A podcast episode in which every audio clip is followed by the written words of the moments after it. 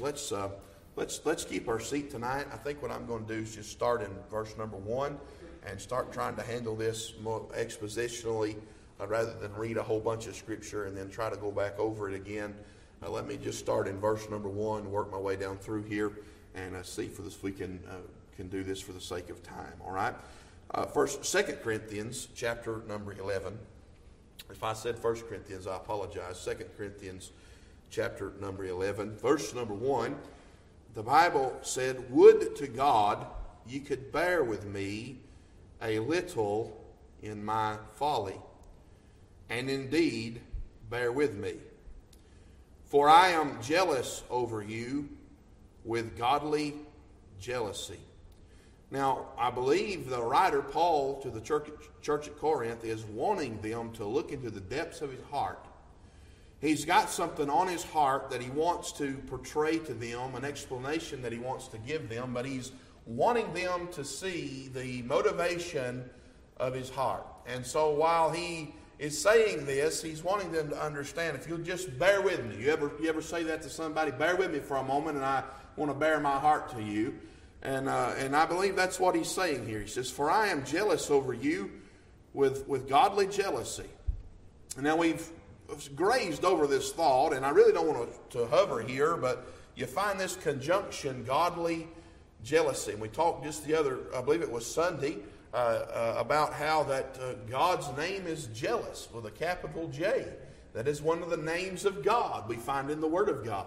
He is a jealous God. And so, this jealousy that uh, Paul has towards the church at Corinth was, was with God in mind, okay? And the Bible says, For I'm jealous over you with godly jealousy, for I have espoused you to one husband, that I may present you as a chaste virgin to Christ. essentially, what he's saying is there's only room for one man in your life, and that's Jesus. He's telling the church here, the bride of Christ, this particular body of believers, uh, that uh, basically there's only room for, for one man in your life, and that's Jesus. I've espoused you uh, to the Lord Jesus Christ, and I want to present you uh, as a, as a, we, we hear it sometimes said, I'm a, I'm a one woman man. Well, in this case, it's a one man woman, all right? And uh, so the Bible says here, but I fear. Now, now notice that. He said, out My desire, I have a godly jealousy. I have espoused you uh, to, to one man, Jesus Christ, that, you, that I may present you as a chaste virgin to Christ, but I fear. All right? Uh, lest by any means, as the serpent beguiled Eve. Now, beguiled means misled by craft or uh, eluded by stratagem. And that means a plan, if you will, for, for deceiving an enemy. And so we understand that's exactly what Satan done to Eve. He was a deceiver. Uh, he was a liar, right? We understand that. But I fear lest many means as the serpent beguiled Eve through his subtlety, and we understand that subtlety is a extreme acuteness or slyness in design, uh, we find here that uh, he's saying, But I fear lest many means as the serpent beguiled Eve through his subtlety, so your minds should be corrupted from the simplicity that is in Christ. For if he that cometh preacheth another Jesus, whom we have not preached, or if you receive another spirit which you have not received, or another gospel which you have not accepted, you might uh, uh, might well bear with him. All right, now let me let me pause because I want to deal with something here that I think we miss a lot of times as born again believers. We, we understand the problem, and, and, and it's always in the early church apostasy, apostasy, apostasy we find a lot of times that the grace was something that some had a problem accepting. Uh, and, and the simplicity of what Jesus Christ came to do. And people want to add the works of the law or their works, uh, their self righteousness, or their, what they're bringing to the table uh, to, to be uh, coupled with grace to make salvation what they thought it should be or what they thought that it was. But we understand here that simply we're saved by grace through faith. It's, it's, it's not of anything that we brought to the table. Now, because we're saved, we have some works. I, I, mean, you know, we, we exemplify Christ because of what Christ done in us. You can't have Christ in you and somehow or another that not come out and permeate in you in some capacity. So you, you have works because we have Christ, but we don't have Christ because we had works. Okay? Uh, and, and if we was trying to get to heaven based on our works, we would fall short uh, every time, right?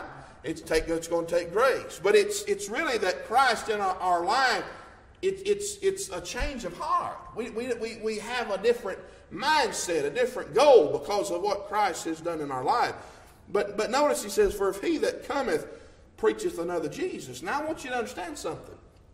The, the, we read these scriptures and we think that, that somebody comes along and preaches a, another, uh, another way to salvation, that, that we would stand against that, would we not?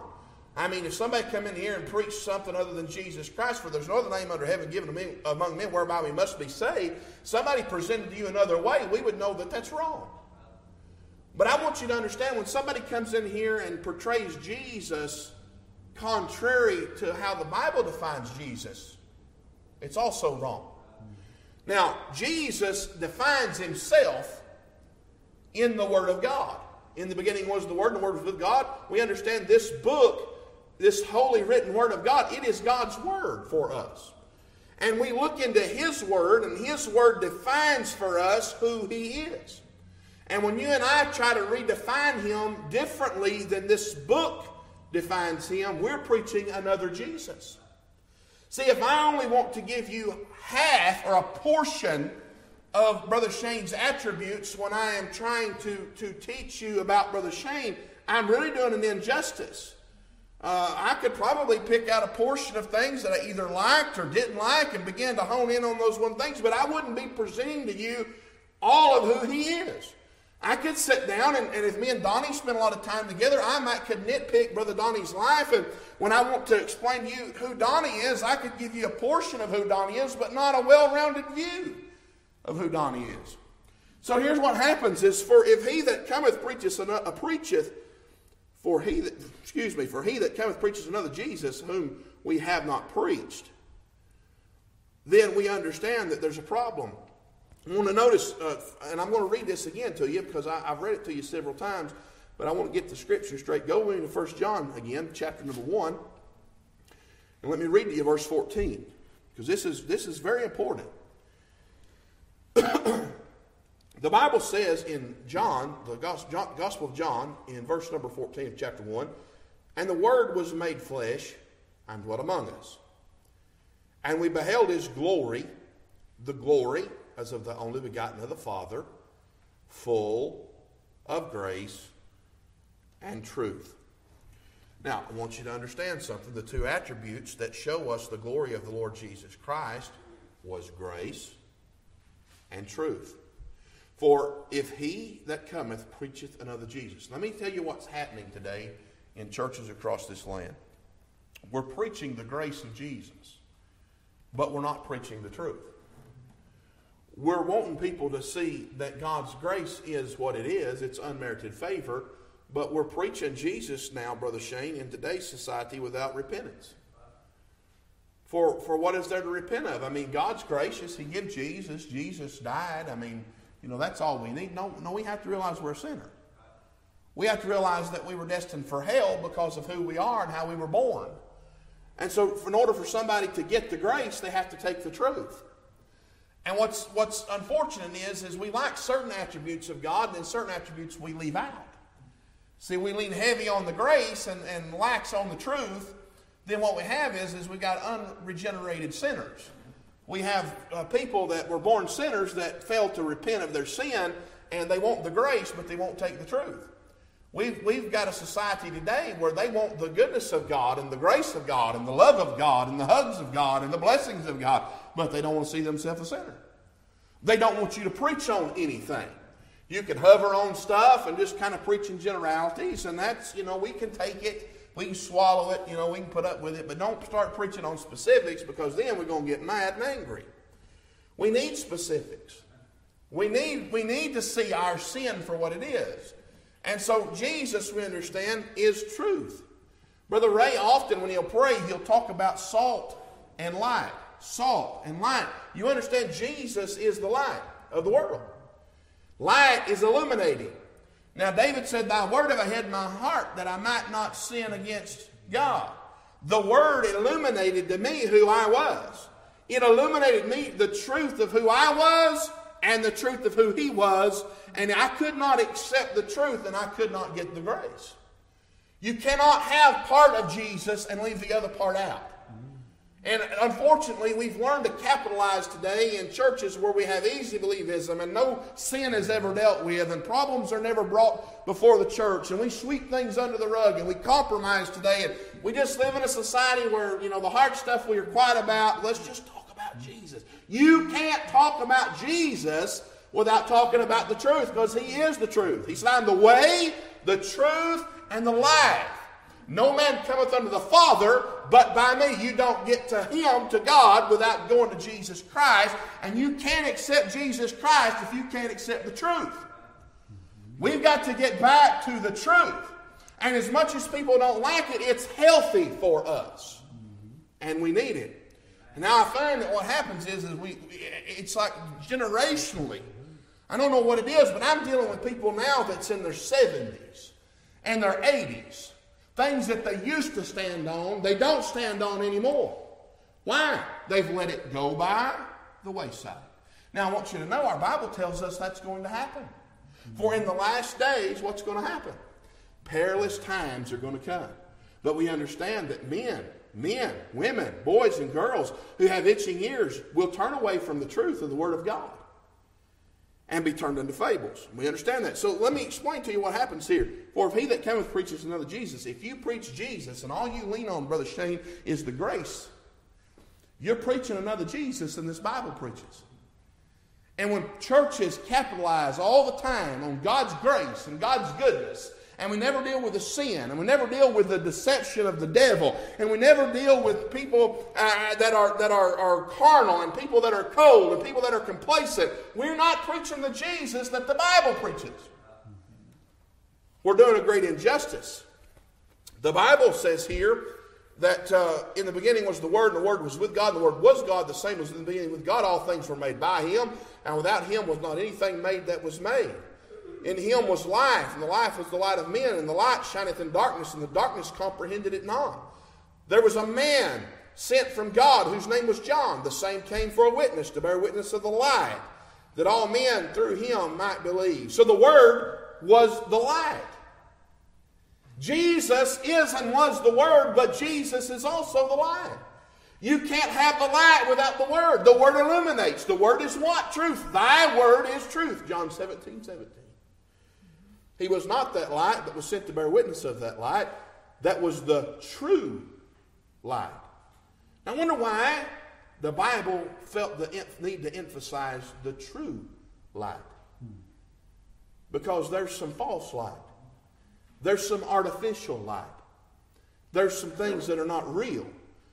That was the true light which lighteth every man that cometh into the world. He was in the world, and the world was made by him, and the world knew him not. He came into his own, his own received him not. As many received him, them gave he power to become the sons of God, even to them that believe on his name, which were born not of blood, nor of the will of flesh, nor of the will of man, but of God.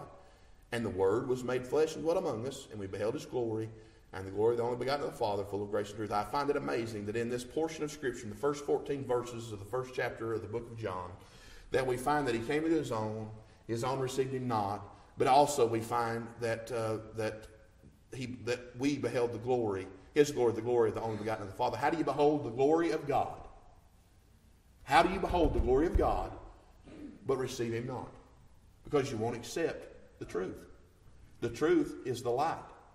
He is the truth. He is the light. The problem was no one would believe the truth. No one would take the word at his word. You have to take the word at his word. If you want grace, then you have to want truth. Truth hurts. But I'll tell you this you don't find grace without truth. But you don't find truth without grace. I'm glad that when I find truth, grace is made available. But I can't have the grace unless I'm willing to accept the truth. We're doing an injustice today to people that are come under the influence of, of what we have to say when all we want to give them is the grace of God, but never the truth of what God has to say. For that is the attribute of the glory of God. For the glory, Jesus Christ beheld the glory of God. We're going to find that in just a minute. But I want you to understand something. Those two attributes is what made his glory what it was. That was his glory. That's how you beheld his glory. Was Jesus came full. Now, if something's full, there's no room for anything else. So the only thing that he come, the only two attributes that he brought was grace and truth. You better be thankful that he brought grace. See, he, he came not to do away with the law, but to what? Fulfill it. They had a problem. They wouldn't accept him. They wouldn't accept his message. But man, he was bringing grace. But because they couldn't accept the truth, they couldn't get the grace. That doesn't change today. Brother Donnie, if we want the grace of God in our life, we've got to accept the truth. But I'm glad that once we accept it, aren't you glad that when we accept it, that grace is available? He's not asking too much out of us. He just wants us to accept the truth. So, having said that here, the Bible says in uh, 2 Corinthians chapter 11 and verse 4, For if he that cometh preacheth another Jesus, whom we have not preached, or if you receive another spirit which you have not received, or another gospel which you have not accepted, you might well, uh, might well bear with him. For I suppose I was not a whit behind the very chiefest apostles. But though I be rude in speech. Now, I want to say this. This, this does not mean that Paul purposed to be uh, the southbound end of a northbound mule. Okay? That's not what he's purposing to be. He wasn't trying to be a rear. What he's saying here, though, is because I, I was untrained in speech. But we find that although he was untrained in speech, he did not lack, Brother Shane, in power and the Spirit of God. How do we know? Because 1 Corinthians chapter 2, verse 1 said, And I, brethren, when I came to you, came not with excellency of speech, excellency of speech, or of wisdom, declaring unto you the testimony of God. For I determined not to know anything among you save Jesus Christ and Him crucified. And I was with you in weakness and in fear and in much trembling, and my speech was not with enticing words of man's wisdom, but in demonstration of the Spirit and of power. So he wasn't, he wasn't eloquent, Brother Shane, in speech, but he came with the power of God on his preaching. That's important. That's something we need to understand. I, I counseled a man one time, a young man, that had a problem with the fact that I talked about the need to have tears once again coupled with our words. And his argument to me was you don't have to have tears to proclaim the Word of God. And while I understand that to some degree, I want you to understand something. Your tears are connected to your heart. And when you're when you're really hurting and you're brokenhearted, because see, when you when you hurt, you cry. That's an emotion that's coupled with pain. We ought to be so pained for the lost that it brings a tear to our eye once again. And he used this example to me. He said, Well, Elijah was even sarcastic. He said, Elijah mocked the prophets of Baal. I said, Well, when you can call fire down from heaven, then you can be sarcastic and start mocking too. My point is this, though. We have to have the Spirit of God. We don't have to be eloquent in speech. We don't have to be the best in oratory, but we must have the power of God. And what he's saying here is, but though I be rude in speech, yet not in knowledge. See, he didn't, he didn't have the, the, the, the, the perfect vernacular. And, uh, and, and I, I, can tell you this, a lot of times I use Southern expression and Southern drawl, and I put ain't when I shouldn't say I, and, and, and I mess all, I, I just absolutely butcher the English language. But the idea here is that we have a knowledge of what God's book is saying to us and what Paul preached. He needed the knowledge of what God expected out of him. He said, But though I be rude in speech, yet not in, uh, yet not in knowledge, but we have been thoroughly made manifest among you in all things. Have I committed an offense in abasing myself that you might be exalted because I have preached to you the gospel of God freely? I robbed other churches taking wages of them to do you service. Now, obviously, this is not literal. Uh, Paul is, is using a hyperbole, if you will. He's, he's not, he's not uh, holding them at gunpoint another church at Macedonia or something and taking their money. What he's saying here is, I robbed of the churches taking wages of them.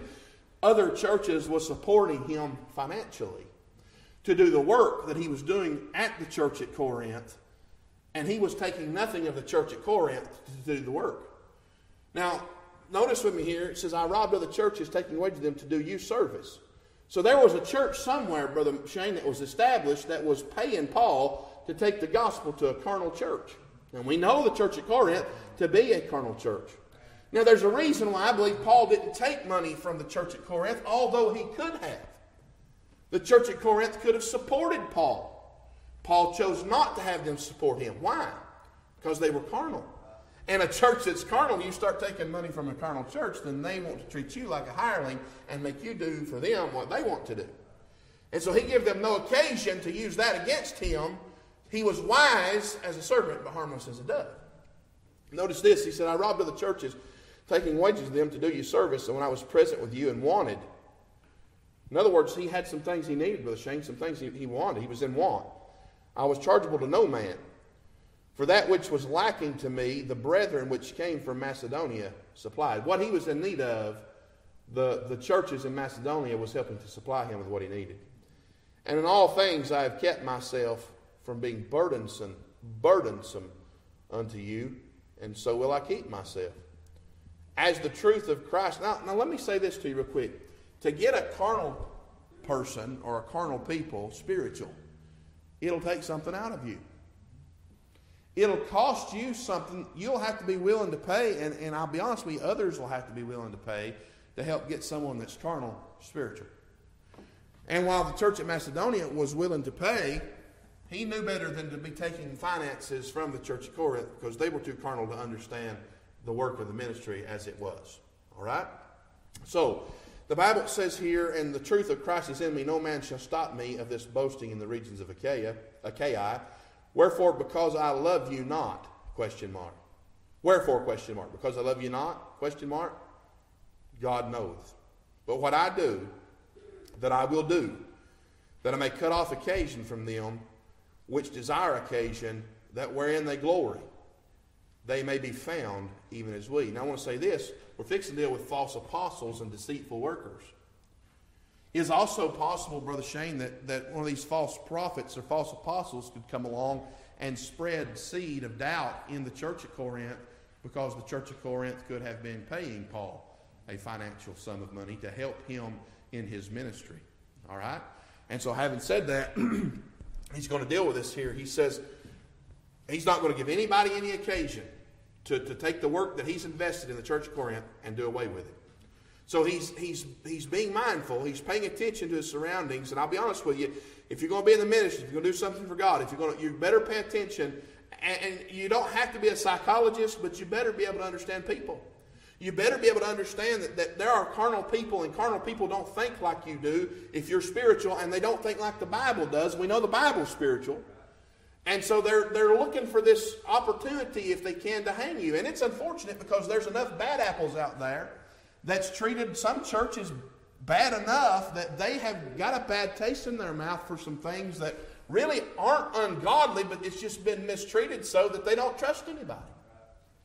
And so you got to work extra hard to win that trust. And we see a man here that, that uh, is trying to do that. But he says this For such are false apostles. Verse 13 deceitful workers, transforming themselves into the apostles of Christ. Now, I want to say this when we got saved by the grace of God, how did we change? Did we just wake up one morning and decide to be different? If any man be in Christ, he's a new creature. Old things are passed away. Behold, all things are become new. What become new was the Spirit of God abides on the inside. I'm still wrapped in this flesh, but now I've got Jesus Christ on the inside, or the Spirit of God dwelling on the inside of me that, uh, that does not bear witness with sin does not want me to sin, and deals with my heart if I do sin. Now, that's the new creature. I'm still wrapped in the old flesh. So understand here that the Bible says, For such are false apostles, deceitful workers, transforming themselves. You didn't transform yourself, Brother Shane. You didn't put Jesus Christ or the Spirit of God on the inside. He did. You accepted the finished work of Calvary. You called upon the name which is above every name, and the Lord, uh, the Spirit of God now dwells on the inside, but you didn't put him there. You, you opened the door, invited him in, but he had to come in. So notice with me, if you will, that, that the Bible said, For such are false apostles, deceitful workers, transform themselves into apostles of Christ, and no marvel. See, that, that, that's hard, it was hard to swallow. But this is what he does. He backs up what he's saying about these false teachers, these false apostles, by going a step farther and say, don't marvel. Don't be surprised. This shouldn't shock you. Can I say it shouldn't shock us today? That we live in a land today where there's many false people tell, telling us false truths and false doctrines and false churches and false preachers and false teachers. And I'm not talking about getting on TBN. I'm talking about in the county which we live in. People that's preaching something, preaching another Jesus than what this Bible preaches. And so the Bible says, and no marvel, for Satan himself is transformed into an angel of light. Therefore, it is no great thing if his ministers also be transformed as the ministers of righteousness, whose end shall be according to their works. Now, here's what I really want to deal with tonight, and I've got some scriptures to help me maybe back this up. But the interesting thing, what I really want to draw your attention to, is Satan himself is transformed into an angel of light. Mm-hmm. When we read John chapter number one, we find that men love darkness rather than light because their deeds are evil. Jesus is the light. Jesus is the one that come with attributes of grace and truth to exemplify the glory of God. But men wouldn't receive him because they wouldn't receive the truth. Well, if men would not receive the truth, why would Satan, who is a liar, want to look like truth? Because Jesus is the Word, the Word is truth, and we understand that, that the Word was the light of the world. The Word, the truth, the light, it's all, it's all equal, it's all the same.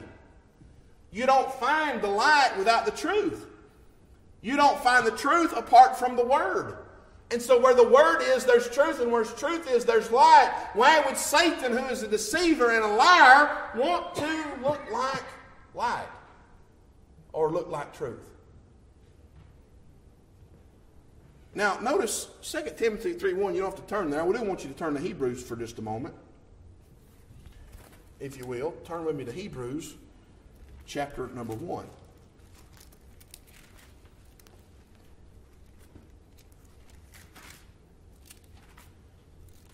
Now, the Bible says in 2 Timothy chapter number 3, this know also, that in the last uh, days perilous times shall come.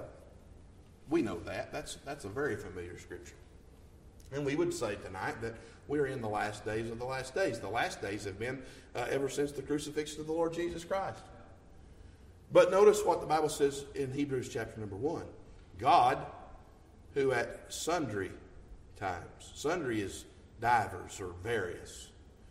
God, who at sundry times and in divers manners, so various times and various manners, spake in time past unto the fathers by the prophets, hath in these last days spoken unto us by his Son, whom he hath appointed heir of all things, by whom also he made the worlds. Now, that's interesting to me that, that in this portion of Scripture, that while we're talking about God speaking in time past by the fathers, um, or unto the fathers by the prophets, hath in these last days spoken to us by his Son, which we know that Jesus is, is the Word, whom he hath appointed the heir of all things, by whom also he made the worlds. Now, how did he make the worlds?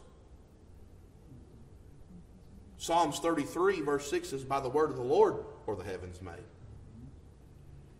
And all the host of them by the breath of his mouth. He gathereth the waters of the sea together as an heap. He layeth up the depth in storehouses.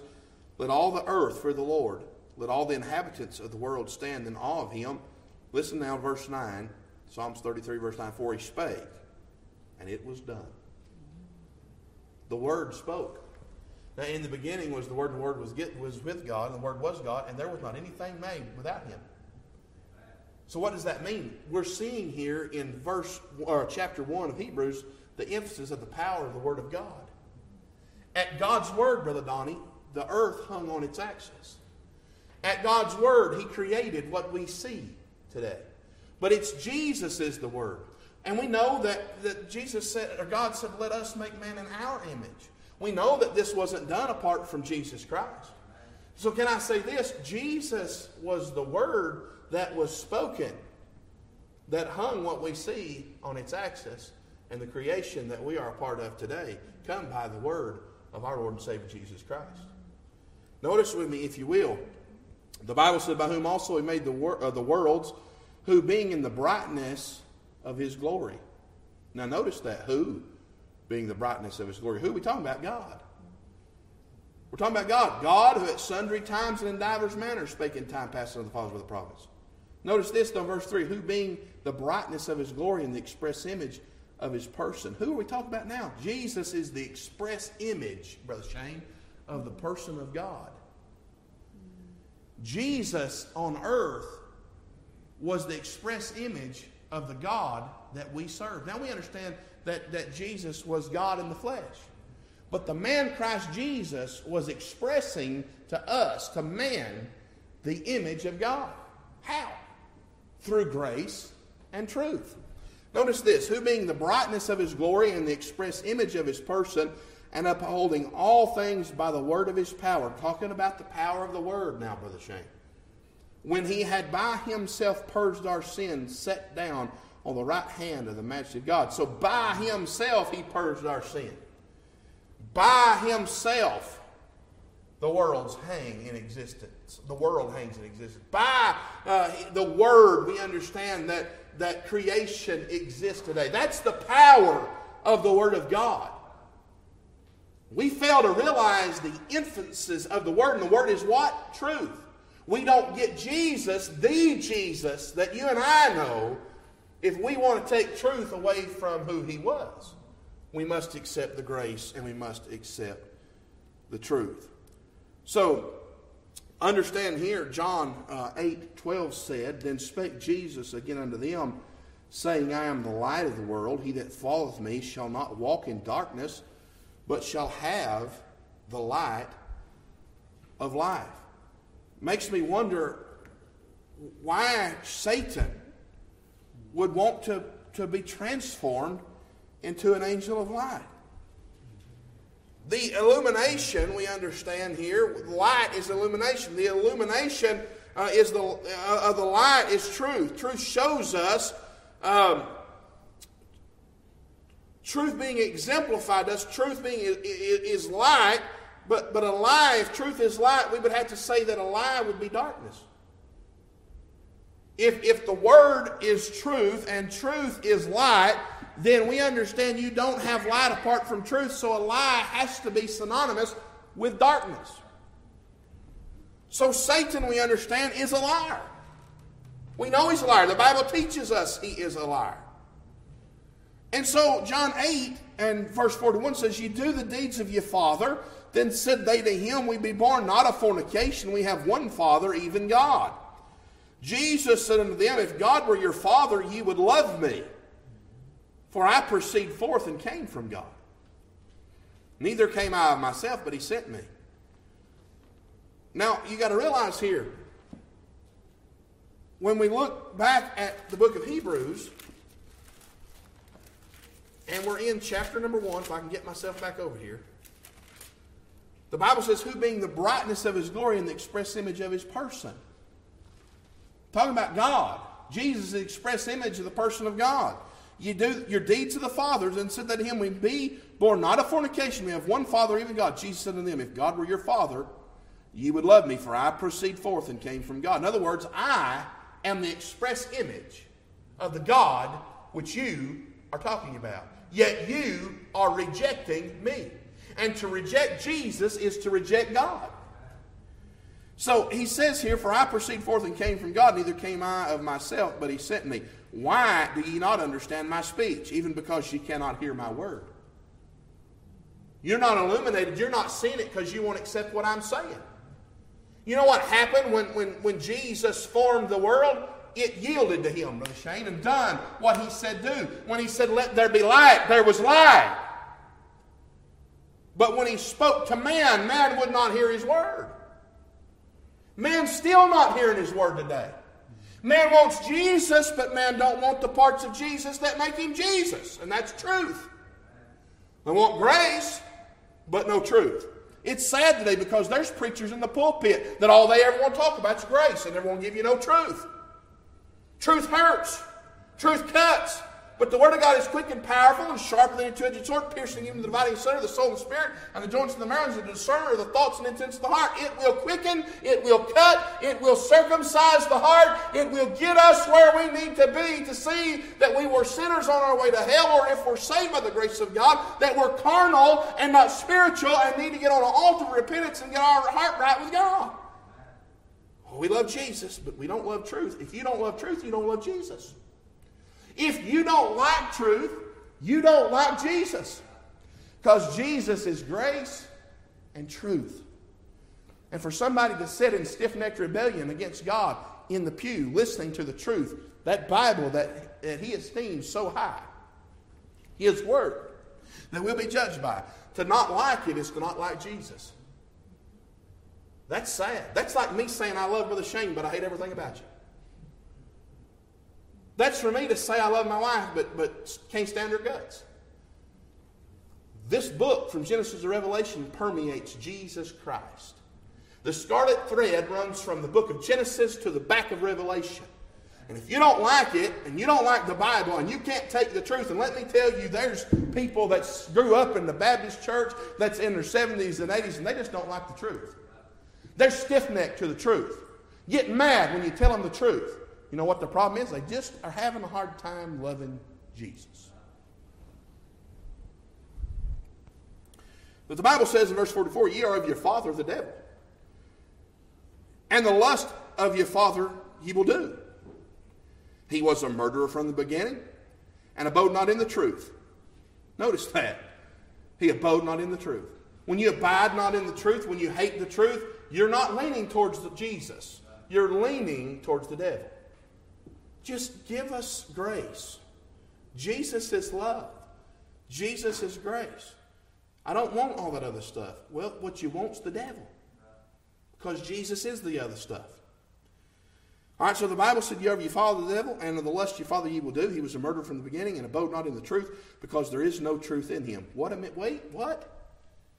There's no truth in him. Then why does the Bible say in 2 Corinthians chapter number 11, and no marvel, for Satan himself is transformed into an angel of light. Why would he want to look like truth if there's no truth in him? That's scary. Because I'm afraid there's a lot of places today that look like truth, but there's no truth in them. And when somebody looks you in the eyes and says, well, you need to understand, or but, or this or that, what they're saying is, is they have a heart of compromise. And a heart of compromise doesn't lean towards the grace of the Lord Jesus that I serve, it leans towards the deception of the devil. So notice, if you will, and, and I'm not trying to be hateful. What's sad is, is we've lost a generation of our older folks to this compromise. And they think that they're being spiritual because of all the grace that's in their heart. What they are, they're obstinate to a portion of Jesus, and they're not preaching and teaching the Jesus that I serve and the Jesus of this Bible. What they've done is they've formed their own ideas of Jesus. Well, that's scary, ain't it? Because the devil would like to change your ideas of Jesus. The devil tried to change the very first woman that was ever placed upon God's earth about what Jesus or what God said. If, if he would do that with the very first woman on earth, he'll do that to the very last one and every other body in between man, woman, boy, or girl. If he can deceive you, he's going to deceive you. Now, let me, say, let me, let me drive this point home. If men love darkness rather than light because their deeds are evil, why would Satan want to be light or portray light? Because somebody that loves darkness, Brother Donnie, the devil's already got them. But see, there's, there's this thing called the church. And the devil hates the church. And what the devil really hates is the church that believes God's word because they're believing in the Jesus that the Bible teaches and tells us about. So let me caution you right off the bat. We see right here that the devil's a liar. He's more faithful in his work than most Christians are. He's not going to stop, but we're seeing here his attack plan.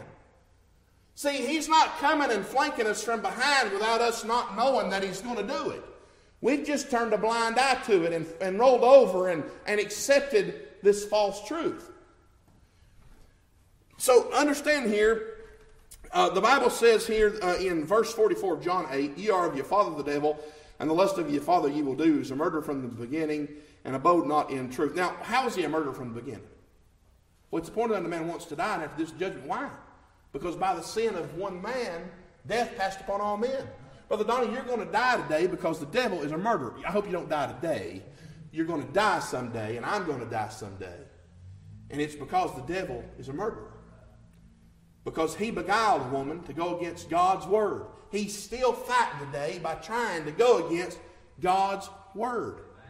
Now, notice this. Brother Shane mentioned this in Sunday school.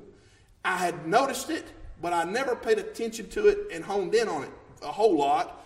But it was when Jesus was baptized and the Spirit of God descended upon him like a dove that Satan immediately went to tempt him. What did he do? He said, If thou be. He put a question mark on Jesus to Jesus and cast doubt. Tried to cast doubt on Jesus. What did Jesus do? Well, how did Jesus respond to Satan? It is written, it is written, it is written, it is written, it is written, it is written, it is written, it is written. What matters is what's written. Because you get Jesus and the attributes of Jesus when you accept what's written. So notice, if you will, he says, For he is a liar and the father of it. So he, he's a mastermind at lying, Brother Shane. He's, he's come up with every way possible to sell you on a lie. Now, that ought to scare us to know how faithful he is and how hard at work he is, and to know that the Bible's already teaching us that in the last days, perilous times will come and that people will have itching ears. They won't want the truth. We're there, we're here. You ought to actually be so scared that anytime anybody tells you anything, you go back and apply it to the Word of God and see if it's truth or not. I appreciated what the preacher said the other Wednesday night that um, Brother, uh, Brother Ruckman, he, he said, if what I say is in the Bible, you ought to take it. If what I say you're unsure about, you ought to study it. And if what I say isn't in God's Word, you ought to throw it in the trash. Because what I say don't amount to nothing. It's what His book says. All right, so someone that will believe, uh, will not believe the truth, obviously believes a lie, right? I mean, that's not deep. We know Satan's trying to sell people on lies. He's the father of it, so he's a schemer. And he's determined to transform himself into an angel of light so that he looks like the truth, Brother Donnie. That means that if he's a, if he's a beguiler, if he's a deceiver, he wants you to believe what he says without you realizing that what he says isn't true.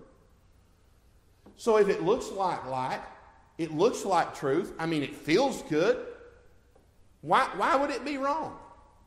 Friend, you better understand it's like walking through a minefield today, one step in front of another step, in front of another step, just trying to get through it without losing a limb. That's what Satan's trying to do everywhere we turn, not just in this county, not just in this state, but worldwide today. There's false doctrines everywhere. But, but Brother Ray, there's some doctrines that you and I look at and we, we don't even pay it any attention. Those are not the ones that get you. It's the truth. It, it's, it's the lies that's mixed with the truth that looks so much like real life, Brother Donnie, that you and I accept it and take it as truth. And unfortunately, the people in this county that we live in is so eat up with things that look like truth, but it has so much deception in it that they can't see it as a lie. Now, you would agree with me that a half truth is a whole lie. And while someone would argue that there's some versions of the Bible, uh, you know, another version of the Bible that's not King James that, that well, I, I know people that's been saved reading other versions. Well, I got news for you. I got a member of my family, distant member of my family, that, that went to a church, Brother Shane, that preached out of a new King James Version. Can I tell you that that man got saved? You say, I don't believe that. Well, he did. He believes Jesus Christ uh, died on the cross at Calvary for his sin, shed his blood without the remission of, uh, without shedding of blood, there's no remission of sin. He understood that he was born a sinner and that he had sin in his life and he needed to get it out. And, and apart from Jesus Christ, he was going to die and go to hell. He's saved. But that don't mean the Bible that he was reading didn't have false doctrine in it. Which means that it's the subtlety of Satan that will take you down a road and lead you off to destruction. Satan's not going to come in, Brother Donnie, and slap you upside the head and let you know he's here. He comes in as light, which means he's a deceiver. He wants you to think what's right is right when it's wrong, but do it where you can't detect it. And unfortunately, we've moved so far away from the truth that things get watered down that, that eventually you get to the place where the, the truth is changed. First of all, truth don't change because Jesus don't change. He's the same yesterday, today, and forever. Which is why he had to preserve his word because we know the devil was going to mess with it. You already know he was going to mess with it. So to say that somebody can't get saved reading another version, I would never say that. That's stupidity. But I'll say this I won't preach out of nothing but a King James Bible because I believe it to be God's preserved word, and I believe that I have God's preserved word because Jesus won't lie. Jesus left me the word of God so that I could uh, to live my life by His will, but understanding that Satan wants to change it. Satan always wants to move our line because you and I, if we say that we're going to serve God, we're going to follow truth. We're going to follow light. We're going to stay steadfast and unmovable. And, and what's he going to do? He has to deceive us. He's not going to get us through rebellion, so he's going to change the truth. That's what he does. That's how he operates. So he's transformed into a devil, I mean, uh, into an angel of light. Now, Vance Havner had this to say, and, and I'm, I'm trying to close. The devil is, is not fighting religion. He's too smart for that. He is producing a counterfeit Christianity, so much like the real one that good Christians are afraid to speak out against it. We are plainly told in Scriptures that in the last days, men will not endure sound doctrine, will depart from the faith, and heap to themselves teachers to tickle their ears. We live in an epidemic of this itch, and popular preachers have developed ear tickling into a fine art. Now, I want you to understand something. This old man's been dead for years. He's seen this coming as he was preaching back in the 50s and 60s and in the early 70s. Where are we at today? Now, the Bible says in uh, 2 Corinthians 11, verse 12 through 15, But what I do, that will I do, that I may cut off occasion from them which desire occasion, that when they glory, they may be found even as we. For such are false apostles, deceitful workers, transforming themselves into the apostles of Christ. And no marvel, for Satan himself is transformed into an angel of light. Light, in these contexts, is truth. Satan desires to change the truth. Therefore, it is no great thing if his ministers also be transformed as the ministers of righteousness, whose end shall be according to their works. Now, I want to say this holding back truth is as much a lie as telling something that isn't true. And so, just because uh, there is truth coupled with a lie doesn't make it truth.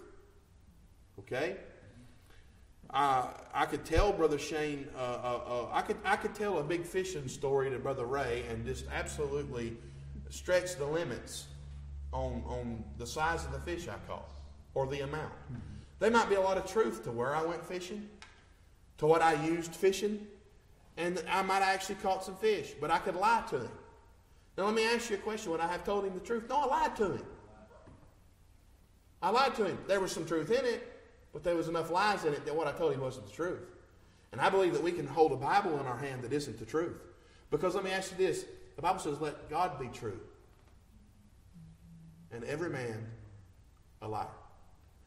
So if God be true, and the Word of God's been preserved for us, then God can't give us a lie.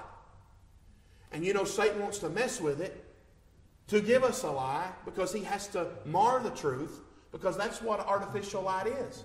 It's not real truth. So God, Satan can never be God, but he's always tried to be. That means he's a counterfeit, not the real thing. So you have to be aware of it. You say, well, I don't know. Well, let me ask you this. Can you put your finger on it any other way?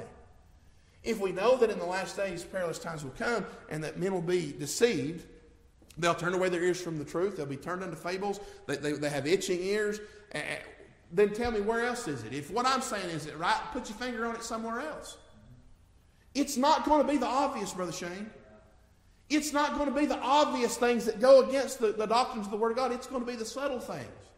And after you move the subtle things so many times, you no longer have a definitive line of truth. Unfortunately, and I'm not just harping on the King James Bible, don't misunderstand me. What I'm saying is this it's even in our preaching and our teaching where we just always give the grace, but we won't give the truth. God cannot lie. So let me say this to leave part of God's Word, which we know is truth, which we know is light, means you're allowing darkness in place of light. Now, here's the thing about artificial light Brother Shane could hand me a Dollar General store flashlight that costs $2. Put a couple C batteries in it. I could go out here outside the church building in the dark and, and find my way around, at least out in front of where my feet are at. But when the sun comes up in the morning, you're not going to see that light nowhere. The real light is going to outshine the artificial light every time. Now, we say that light shines the brightest in the dark world. That's true. And we're in dark times. And little light seems to go a long way. But if it ain't the real light, it will not illuminate the way that God wants it to illuminate. We're only, we're only scratching the surface in a day and time where we're going off into a devil's hell at warp speed. And we're, we're throwing more artificial light out than we ever have. Moving farther away. And that's the thing, as the time progresses and the need for truth is getting more rich all the time, we're stepping farther and farther and farther and farther away from the truth. We're leaning heavy on the grace. We need some old time, Holy Ghost, spirit filled meetings where a man of God will stand and rear back and cry loud and spare not. That's what we need. And it may seem rude in speech, as Paul said, but I'll tell you, if the Spirit of God, the power of God's on it, it'll be effectual. Well, we, we don't need water slides and water sports to get everybody in. What we need is the Holy Ghost of God to do for us what we cannot do for ourselves. And once we actually realize that and own that for the truth, then and, and determine that no other way is going to be the right way than that, then we get serious about getting on board on what does it take to have that. What it takes to have that, friend, is, is falling in love with the Lord Jesus Christ, being willing to take all the truth, the whole counsel of the Word of God, to get on your face before God and cry and beg. When's the last time you remember people crying and begging for the power of God? When's the last time? When have you begged for the power of God? When have you asked God to endue you with such power that when you spoke, you spake as of the oracles of God, and, and the word of God was effectual in the hearts of people? So to leave part of God's word, which is truth and light, means you're allowing darkness in place of light. And when you don't give all the counsel of the Word of God, you're actually promoting darkness, Brother Shane, rather than light. When we could, when we could give the light of the sun, we're giving that double C battery dollar store light in this dark world that we live in. But I'm going to tell you something. If we could ever get a hold of the sun and let the light of the sun get a hold of this world, it would illuminate and drive the darkness from every crook and crevice of this lost and dying world. And I, I, fear today that we've got people that would rather be obstinate to the preacher, obstinate to the word, obstinate to the preaching, and to the truth because they think the answer is more love. Friend, truth is love. And when you get the truth, you get the grace. If you want the grace, you have to accept the truth. It hurts me because I see people that ought to know better that stood differently than where they do today. But due to compromise and being cold and complacent and lackadaisical, and because there have been people that pushed this this just grace, grace, grace, grace, grace. I love grace. I'm a recipient of grace. But I didn't get it apart from the truth, nor will anyone else. And anybody that says they got the grace apart from the truth needs to be saved by his marvelous grace. And the only way they're going to do that is to be told the truth. I'm going to tell you this the truth hurts. Sometimes standing up telling somebody that has this problem the truth is painful, but it's much needed. And it'll be the only thing uh, that saves us today. Satan is trying to be light to get to those in the dark. Uh, and I, I, want you to, I want you to understand this. Or, excuse me, Satan isn't trying to get those in the dark. He's already got them. Satan is trying to be the light and be an artificial light to take those that are not, they're not obstinate to God's word and, and move them away from what the truth actually is. To be deceived is to be pulled away from the true light into artificial light. Now, let me say this, and, and, and I'm done. I, this is the last verse of Scripture that I want to deal with tonight. But Jude, verse 3 said, Beloved, when I gave all diligence to write unto you the common salvation, it was needful for me to write unto you and exhort you that you should earnestly contend for the faith, which was once delivered unto the saints. For there are certain men crept in unawares who were before of old ordained to this condemnation, ungodly men, turning the grace of our God into lasciviousness and denying the only Lord God and our Lord Jesus Christ. Now, let me say this to you. There's a problem when we find it, uh, we find apostasy in the Word of God. And we find where men would add works to grace. But there's another side of this. There's some that expect no works after grace. There's some that think grace is a license to sin. That's not grace. If you think that, that you've got the grace of God and that gives you the license to go live the, all the sin you want to live, you don't have what I have. You didn't get what I got. Because I can't sin without the Holy Ghost of God wearing me out. That doesn't mean that I could not sin. But it means that I cannot sin without the Holy Ghost of God wearing me out for the sin that I'm involved in. So I worry about people that just go out and say, well, what is lasciviousness? Lasciviousness is looseness. Oh my goodness. Have we ever lived in a day where people are getting loose with the Word of God? Lasciviousness is looseness, lustfulness. Why do people get loose with the Word of God? Because they're full of lust. They want what they want and they don't want to be told that they're wrong. And then wantonness. What is wantonness? It's licentious. Licentious is indulging freedom to excess. People just want to do what they want to do, how they want to do it, when they want to do it. They want to hear the good, loving story about Jesus and leave me alone about the rest. That's not the Jesus that I preach because that's not the Jesus that this book portrays. It's the Jesus of grace and truth. So I want to say this, beloved, when I gave all diligence to write unto you of the common salvation, it was needful for me to write unto you and exhort you that you should earnestly contend for the faith. You know what we got to do, Brother Shane? In the last days when things are getting worse, we have to contend harder than we ever have. Brother Donnie, we got to fight and scratch and claw like a cat that's, that's, that's, that's scratching for its life to contend for the faith that was once delivered unto the saints because unfortunately there are saints today that are following artificial light. And they've compromised and compromised and compromised. But Hebrews 2 1 says, Therefore, we ought to give the more earnest heed to the things which we have heard, lest at any time we should let them slip. Brother Shane, we ought to, we ought to, re, we ought to go over it more today than we ever have. We ought to think and give a more earnest heed to what we've heard more than we ever have. Why? Because if we don't, it's going to slip. And that's what we find here in this very word lasciviousness that we find in, in the only chapter in the book of Jude. Is that, that ungodly men are turning the grace of our God into lasciviousness, looseness, the indulging freedom to excess. But we ought to give the more earnest heed to the things which we have heard, lest at any time we should let them slip. Brother Shane, it's, it's not our fault that men before us let it slip. But it'll be our fault if we don't hold the line and contend for the faith today. And in the society in which we live in today, Brother Ray, if you and I do not stand flat footed and hang on like a dog on a bone for the truth of the Word of God, we are not preaching the Jesus this Bible preached. I love grace. I thank God for grace. I, am a recipient of grace. But we understand that Jesus Christ was exemplifying his Father. And, and he was showing his glory through grace and truth. And anything but that isn't the Jesus I serve. He's full of two things, Brother Shane, and I'm done. Let's all stand to our feet. Grace, and he's full of truth. You want the, if you want the uh, grace, you got to have the truth. But I thank God if you'll take the truth, you can have the grace.